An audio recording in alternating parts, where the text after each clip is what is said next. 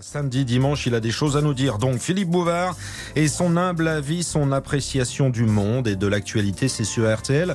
Bienvenue, Philippe, bonjour. Salut, mon cher Stéphane. Bonjour, vous tous. Eh bien, à mon avis, six pèlerinages effectués sur la Lune et une escapade annoncée sur Mars ont donné beaucoup de matière grise à moudre aux cosmologues.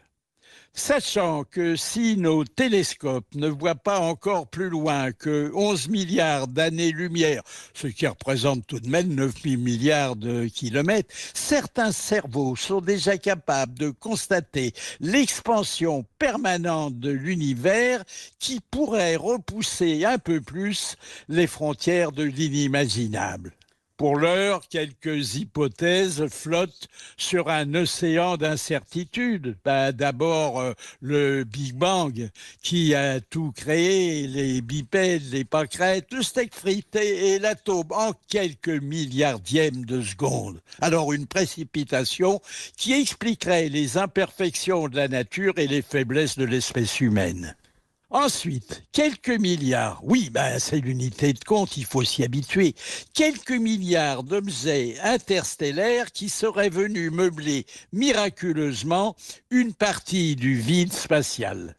Et puis une incursion des petits hommes verts sur une place de la Côte d'Azur dont ils seraient repartis rapidement, faute d'avoir trouvé chez nous une civilisation plus séduisante que la leur.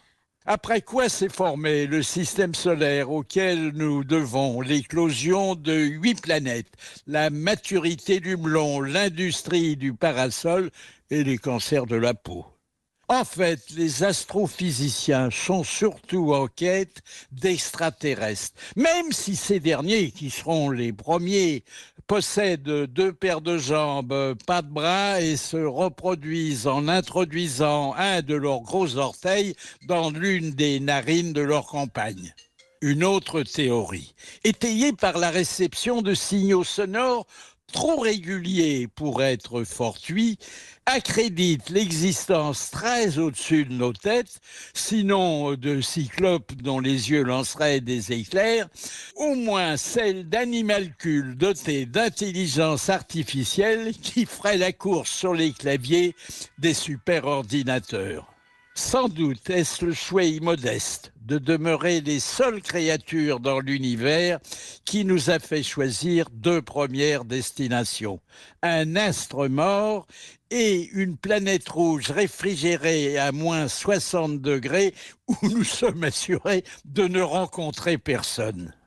Tout espoir n'est cependant pas perdu depuis que des biologistes ont décelé à 63 années-lumière seulement de leur laboratoire des traces de dioxyde de carbone présents dans tous les organismes humains. Naturellement, s'il y a quelque chose de nouveau, je vous en informerai dans huit jours. Alors je vous donne donc rendez-vous samedi prochain. À samedi prochain, Philippe Bouvard, évidemment, samedi, dimanche, hein, à mon humble avis, Philippe Bouvard sur RTL. C'est double dose dans RTL, matin, week-end.